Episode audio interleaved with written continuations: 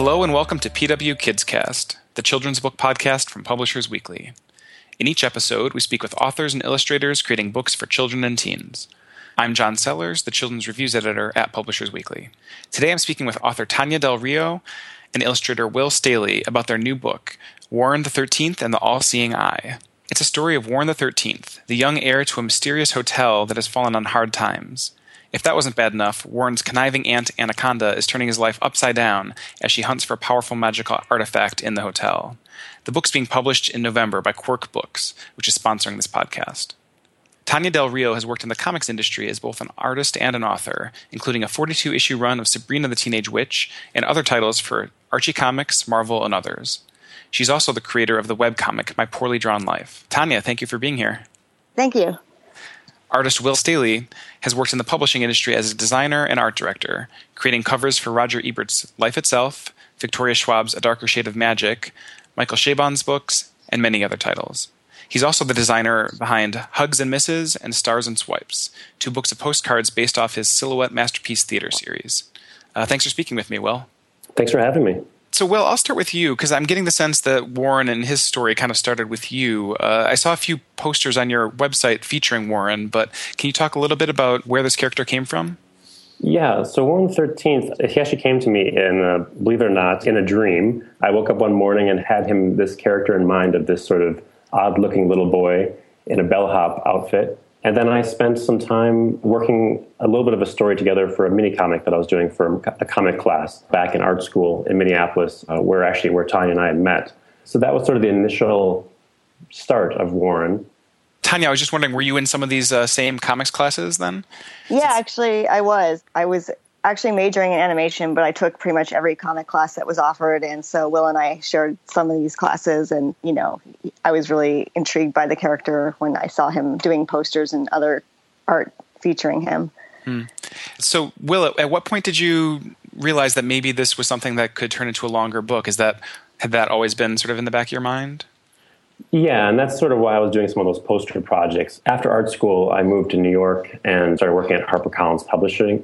I was a senior designer there. So my days were pretty full with doing book covers and other freelance projects at the time.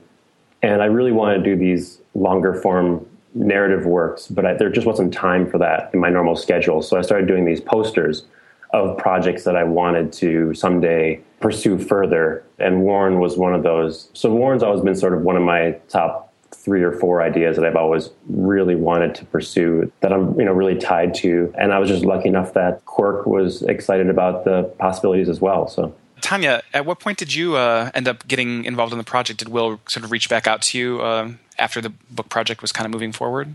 Um, well, actually, we kind of put a pitch together initially to show Quirk. And back when we were in art school, I remember um, I was actually trying to write a novel version of Warren at that point. Um, it was really terrible, but you know, it's something that we were both looking at different ways we could use the character. You know, he was looking at the comic side of things, and I was kind of like, well, it would be fun for you know a prose thing. So it's something we'd always kind of had in the back burner. So when he had the relationship with Quirk through his uh, Hugs and Misses book, um, he's like, I think this would be a great opportunity to pitch Warren. And so I wrote a couple sample chapters, and he created some sample art. We kind of put together this whole pitch to show them. So that was kind of how that came to be. Okay. And Will, obviously, this character has been with you for a long time, but in terms of the story itself that we see in this book, how did that develop? Did you know going into this project, you know, sort of what you wanted this first outing uh, about Warren to be? Or was that more Tania? How did you guys collaborate, I, guess, on the narrative side of things? Yeah, I mean, I think that the, the, basic framework and characters were there. I mean, sort of the, the, most of the characters um, have sort of survived from art school. I mean, more than 13 years now, believe it or not. And, um, and, but then I think the story kind of spun from that. We knew that the, the general concept was going to be about the hotel and this and this mystery in the hotel. That's always been kind of a core component of the, the tale. And then um, yeah, then Tania sort of took that and just spun that out into into a grander scale tale. So. Tania, can you talk a little bit about that process of, of spinning it out? You had, you know, it sounds like you know the startings of a world to work with. Um, what did you want to, uh, I guess, bring with it or do to it? Well, I wanted to capture because I'm an avid reader of middle grade and YA myself, so I really love literature for children, and so I was just really inspired by all the other great things that were out there, and I was like, I wanted to create something that was on that level. Will said the story was kind of already percolating in the background for many years, And there have been times where I picked it up and kind of tweaked it and put it back down. So the initial pitch that we pitched to Quirk was actually more similar to our original idea that we had back in college. But through our editor, Jason Rekulak, he, Rekulik, sorry, he basically helped us kind of guide the story into a new direction, which was actually really great because it kind of, I think I was kind of hooked on this old ideas that I had that I was kind of reluctant to let go of. And by having an editor kind of say, why don't we try something different? Why don't we try this? And that, that kind of just opened a lot of doors for me. And I was like, oh, okay, like that's really awesome. And so it kind of freed me a little bit from the kind of this older idea that was just kind of sitting there and kind of stagnant and really opened up a lot of new ideas. And it was just, yeah, just the floodgates came open and kind of got grander from there. Mm-hmm. And you know, I feel like there's a lot of both visual and textual influences, or you know, other things one could easily find influences of in this book. You know, I feel like some of those opening scenes, I get a little bit of Edward Gorey. There's certainly this sort of engraving style aspect to a lot of the art. You know, the, even just the, the, structure of the hotel makes me think a little bit of things like the Westing game and things like that. Will, can you talk a little bit about some of the influences, whether visual or otherwise, that sort of helped maybe shape Warren and his story, you know, over the years? Sure, sure. Yeah, um, Edward Gorey obviously is a huge one. I mean, I, there's not a single you know work of his that I don't enjoy. So that's a big influence there. I think the other thing is just my sort of love of Victorian design and illustration and I sort of grew up in a house with parents that are antique collectors, so I, I, grew up surrounded by huge old clocks and taxidermy everywhere and that kind of stuff. So there's a little bit of me in some of those worn scenes.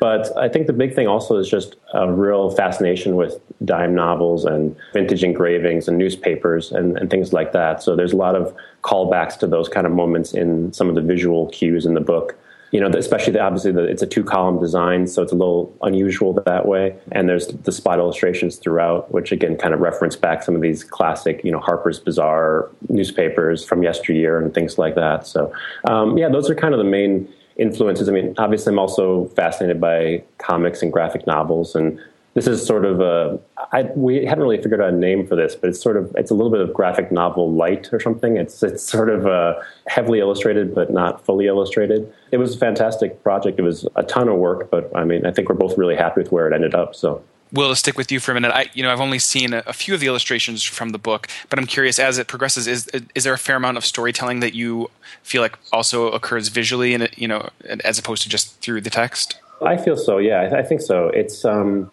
I think it works well together too. I mean, obviously, it's it's all about how everything comes together. So, uh, yeah, I, I guess you, you, must have an earlier ARC, which I think there are a lot of gray boxes of yes. art, art, art so I, it's a bold design.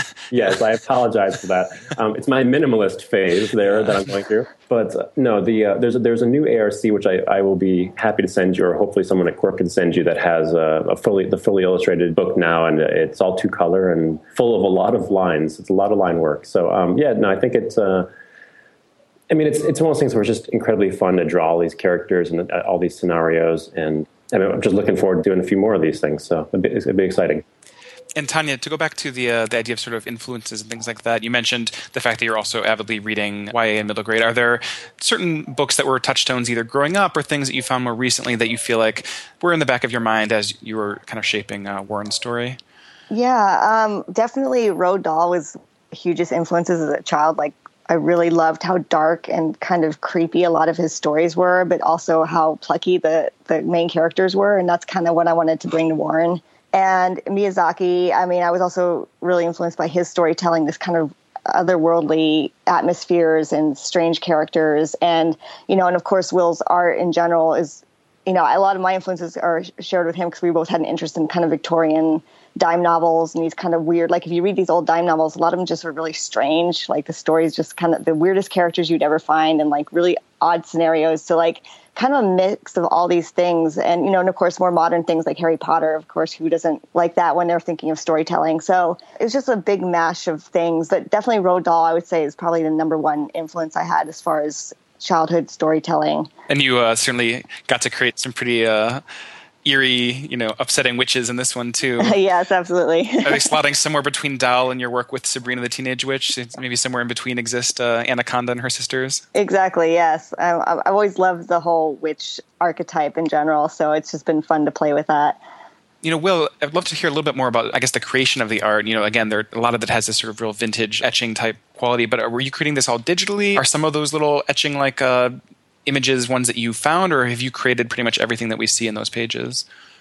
Yeah, it's sort of a mashup process. I, I, wish it was really streamlined and there was some easy way to explain it, but it's it's a mixture of things. There's uh, obviously you know all the characters are drawn and then they're rendered, and I, I and and I basically sort of apply or, or add effects to give some of this engraving style and look to them. But then there's also collage with old engravings that I found that are you know, in public domain. And so it's a mixture of collage and new artwork. And then there's even some 3D digital models that I've built. So like the actual hotel itself is actually a, a 3D digital model. So I can spin around and render that out in different views as it's sort of a main character that will be used for the near future here. So yeah, it's really sort of a, a mashup of uh, all different styles to try to get to this one look and feel. So. And Will, were you pretty heavily involved in the layout and I guess the design, uh, you know, especially considering how much art there is and how it's integrated into the text? Yeah, that was that was one of the real challenges is that we pitched Quirk this concept of the two column design, which I was excited about until I realized that I basically would have to wait till we had final copy to flow it in to then do all the artwork. So it sort of was a bit of a, a time crunch to pull everything together, the, you know, uh, as far as the design and, and final illustration. But um, but it, it all came together. So. And then Tania, for you, how long were you actually working on the story itself? It was a bit of a time crunch because once we got the pitch approved by Quirk and they were really excited about it, they're like, "We think we can do this for next like Halloween, roughly." so it was a matter of months. It was a very rushed um, like a lot of long days of just writing like crazy. And it did help that one of the months was during the National Novel Writing Month. So I pretty much went to all those meetups and just like wrote with all these other people like all day. And it was just definitely an exercise in just a quick draft and then heavy editing and polishing. So it was it was a short turnaround. Luckily for book two, we're going to have a lot more time, but. Um, yeah, it was it was a time crunch, but it was it was a good exercise in in sort of not picking at your writing while you're writing it and just kind of letting it flow. Will, were you also feeling the pressure as far as getting uh, all the art uh, put together? Uh, I, I, was, yeah, and I think uh, anyone that knows me will volunteer that I am a, a total workaholic. Um, but this was probably the most I've ever worked on any, any anything solidly. So there was uh, many, many restless nights. So I hope people enjoy the book. And uh, I think both of you have sort of alluded to, to future books. Will, is this going to be then uh, a series? Do you guys have a specific arc in mind? I don't know if we have a specific arc in mind. I think it's sort of more of an open-ended adventure at this point. You know, we have uh, a, this book two that's we're working on currently, and and we'll see where that takes us, and if you know we can push this thing further out. But I think we have a lot of fun plans for Warren, uh, and I, I think there's many many more stories to tell here. So, and I'd love to hear just a little bit about you know what you guys might also have uh, coming up uh, in the future besides this book. Uh, Tania, are you working on other projects as well? Um, yeah, I'm working on a tutorial book for manga character design um, for Focal Press, and I'm also continuing to do kind of random comic related stuff. I'm still writing stories for Archie Comics. I'm working on a couple covers, and also just working on other personal writing projects that hope hopefully will see the light of day. Very good. How about you, Will? Are you still actively designing uh, book covers, other sort of design work as well? Yeah, yeah. So design book covers is still my, you know, my day job, I guess I would say, which I love and enjoy and get to work with, you know, incredibly talented authors. So that's that's a lot of fun. And then outside of that, we have War number two coming out, and then I also have a um, a cartoon in development at Nickelodeon right now, which is a, a, different concept, not Warren. So we'll see where that all ends up. But uh, but yeah, so you know, staying busy like always. So it's great. Excellent. So you know, with the uh, the book coming out in November, uh, do you guys have anything planned, either online or in store events, things like that? Tania. Yeah, um, well, if you want to check uh, warren13th.com, that's where pretty much anything will be posted regarding events and appearances, things like that, and also some giveaways. We have a, a friend of ours is working on an EP of music based on the book that's kind of inspired by the book, so that'll be kind of fun. And we're going to plan some cool giveaways and other things like that. And also, I'm active on Twitter at Tania Del Rio. Um, I know, I don't know if Will has a Twitter account that he wants to use. Are you out there too, Will? I, I am, yeah. So I have my, my Will Helms Daily, which is um, probably not. Um, kid approved. So I, I, I, just started up a new one uh, the other night, which is just at Unusual Corp.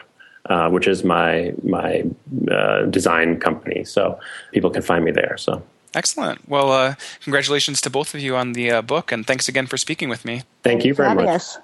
Once again, I've been talking with Tania Del Rio and Will Staehle, whose book Warren the 13th and the All Seeing Eye comes out from Quirk Books in November. Thank you for listening to PW KidsCast.